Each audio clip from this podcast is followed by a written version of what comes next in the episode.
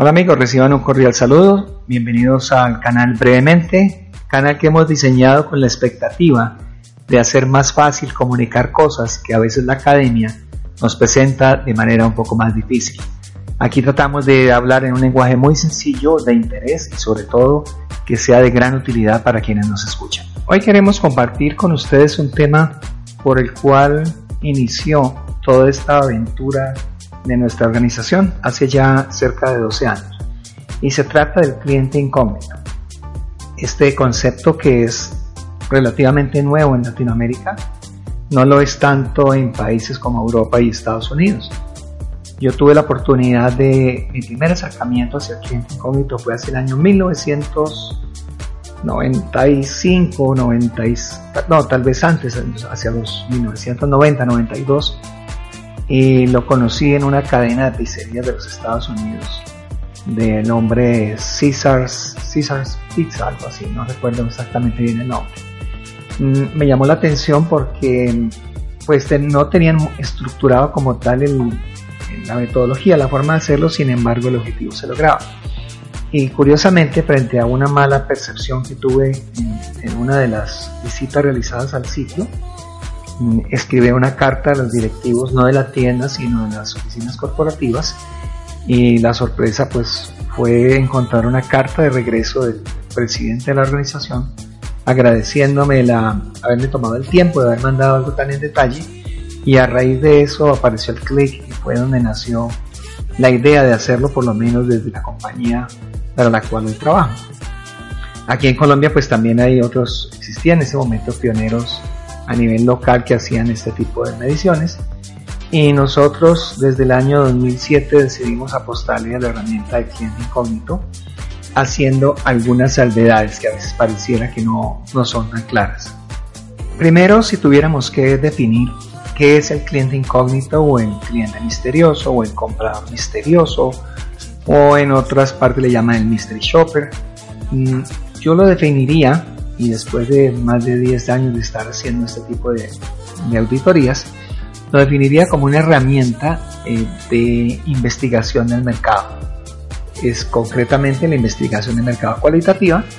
porque no se enfoca en términos estadísticos ni matemáticos, aunque al final del ejercicio se presentan unas gráficas, sino más bien es un tema de percepción que está percibiendo el cliente frente al cumplimiento de los estándares de la compañía con la cual está teniendo su,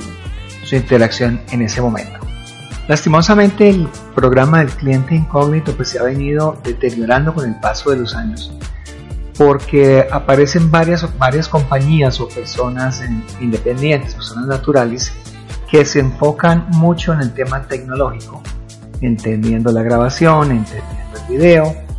eh, la llamada telefónica, y eso es solamente un componente, no es el todo de la investigación, del encargo. Las grabaciones como audio, video y los otros registros que se pueden dejar, pues sirven de apoyo al momento de realizar el informe cualitativo y es el que verdaderamente tiene peso y es el que hace la diferencia entre contratar un programa de cliente incógnito eh, cualquiera y contratar un verdadero programa que le aporte a lo que el cliente, la empresa contratante quiere saber. Originalmente cuando nosotros empezamos a hacer estos, estas mediciones, estoy hablando del año 2007, tratamos de ir a la vanguardia en temas de tecnología, pues no estaba tan avanzado como lo está hoy, pero sentimos que los informes terminaban volviéndose más una producción de audio y de video y no se hacía nada con el resultado. Y sumado a esto, pues de realizar una, una edición de audio una grabación en video que quede en unas condiciones aceptables, que queden realmente bien enfocadas, que queden en estilo película, como digo yo, pues no es fácil y hacerlo requiere de unos equipos que son bastante costosos. Por poner un ejemplo, yo diría que una buena cámara de, para hacer cliente incógnito no, no cuesta menos de unos 1.500, eh, 2.000 dólares si estamos hablando de una realmente buena. Porque en el mercado pues se consiguen unas cámaras que son eh, eh, los eh, estilógrafos, las gafas, los llaveros, que son muy económicas, pero la calidad es bastante dudosa y lo peor, pues en medio de la, de la realización de la auditoría, es posible que la memoria se congele, que el dispositivo pierda la carga y esto hace que termine siendo muy costoso eh, todos, estos, eh, todos estos reprocesos. Sumados al hecho que en muchas ocasiones no hay una segunda oportunidad para poder repetir la auditoría, como sucede en el caso de la salud, como sucede en el caso de la fuerza comercial en, aerolíneas y en las demás em, industrias que requieren pues, de una preparación. Con esto me refiero, y es que no es el, no es el cliente habitual que entra a comprar un, pastel, una, una soda a una, una, tienda o un autoservicio, sino que muchas veces estas auditorías de cliente incógnito se hacen con citas previas y, el perfil de la persona eh, no es fácil de, de volver a, a levantar. Caso concreto, en el tema de la salud, cuando se hacen auditorías, por ejemplo, a equipos médicos,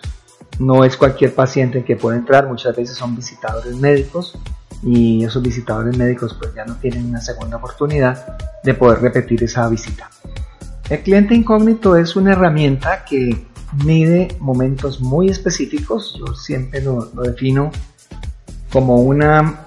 una fotografía, una radiografía muy concreta en un punto muy preciso donde se puede evidenciar si la promesa de venta se cumple o no se cumple. Haciendo énfasis en que esa promesa la estamos mirando desde la óptica de la calidad y no necesariamente de la percepción que pueda tener el cliente. Para lograr lo anterior, pues, se requiere primero que la compañía que realiza el cliente incógnito, tenga un conocimiento profundo del cliente al cual le va a hacer la auditoría. No se puede pensar que mañana eh, simplemente es salir con unos equipos audiovisuales, hacer grabaciones que muchas veces no tienen sentido. Por eso lo primero es tener un conocimiento profundo del cliente, conocer cuál es su propuesta de valor, saber exactamente qué protocolos tienen establecidos y conocer otros, eh, otros indicadores que puedan ser de interés para el cliente. Por eso yo tengo mis dudas cuando veo que hay empresas de, realización de cliente incógnito que las hacen muy económicas. Eso quiere decir que son personas que no se preparan, son personas que no preparan a sus consultores, simplemente salen a la calle como, como buscando la noticia, tratando de que aparezca algo y usualmente que salga algo negativo porque el cliente lastimosamente se quiere enfocar muchas veces en lo negativo, no para mejorarlo, sino para penalizar, para castigar a ese funcionario que no prestó bien el servicio. Con esto en mente, mm, yo tengo una, una, duda o una reflexión para compartirles y es, no siempre el programa de cliente incógnito es efectivo. Y voy a explicarlo por qué. Normalmente, en la mayoría de los casos, las compañías buscan una medición de cliente incógnito es porque saben que tienen problemas de servicio o problemas de actitudes de alguno de sus funcionarios. Una vez se hace la entrega del informe, pareciera que esa es la, el insumo que estaba esperando ese gerente o ese director de servicio para llamar al trabajador, sentar en la mesa y regañarlo. Por ese motivo yo creo que eh, en, ese, en ese proceder particular es donde yo creo que el cliente incógnito pierde toda la efectividad porque se vuelve un arma de castigo y no necesariamente una herramienta que sirva para construir mejoramiento en el servicio.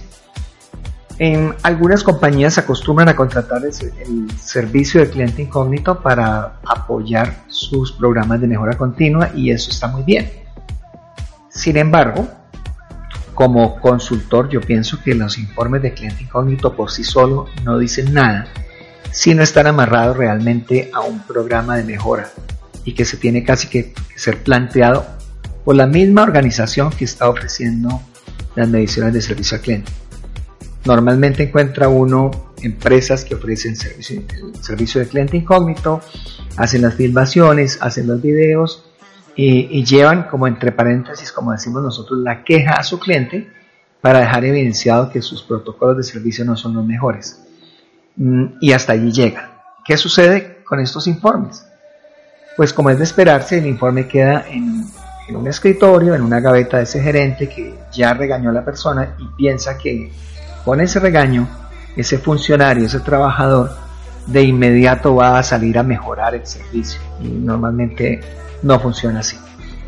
Como decía anteriormente, si el programa no está amarrado, si la medición de cliente incógnito no está amarrado a mediciones sucesivas para poder ver tendencias, y eso ya tiene que ver algo en estadística, si yo no puedo compararme eh, mi fotografía anterior con la presente y con la futura, pues muy difícilmente voy a poderlo hacer parte de un, sistema de gestión de calidad o como parte de un programa de mejoramiento, de mejoramiento continuo. En conclusión, el programa de cliente incógnito es efectivo siempre y cuando se tengan en cuenta unas premisas muy sencillas. Primero, que es una herramienta de investigación que sirve para evidenciar momentos muy concretos de la operación de un establecimiento. Segundo, no es una, una metodología eh, para castigar o para penalizar. Es una herramienta que se utiliza dentro de la investigación de mercado para ayudar a mejorar las oportunidades que tiene una empresa frente a su cliente, siempre y cuando esté alineado con los protocolos de servicio que tenga la compañía. Y tercero, una de las más importantes, una fotografía no es el algo. De tal manera que si eh, usted está interesado en hacer programa de cliente incógnito, nuestra experiencia de más de una década nos dice es, no importa con quién lo no importa con quién lo contrate, pues teniendo en cuenta que es una empresa que tenga muy buenos servicios, tenga muy buena calidad, pero ante todo lo importante es que se hagan varias mediciones para poder conocer si el, si el, servicio, la calificación obtenida en ese momento concreto eh, sucedió de manera aislada o si definitivamente se hacen varias mediciones y se encuentran que la percepción o la forma de atender al cliente es igual, ahí ya estamos hablando de un tema de cultura de servicio. Y eso pues será un tema para mirar en una próxima, en un próximo podcast. Muchas gracias por escucharnos, esperamos sus comentarios y estamos aquí para compartir con ustedes muchísimas ideas. Les agradecemos nos propongan los temas para volver a reunirnos brevemente.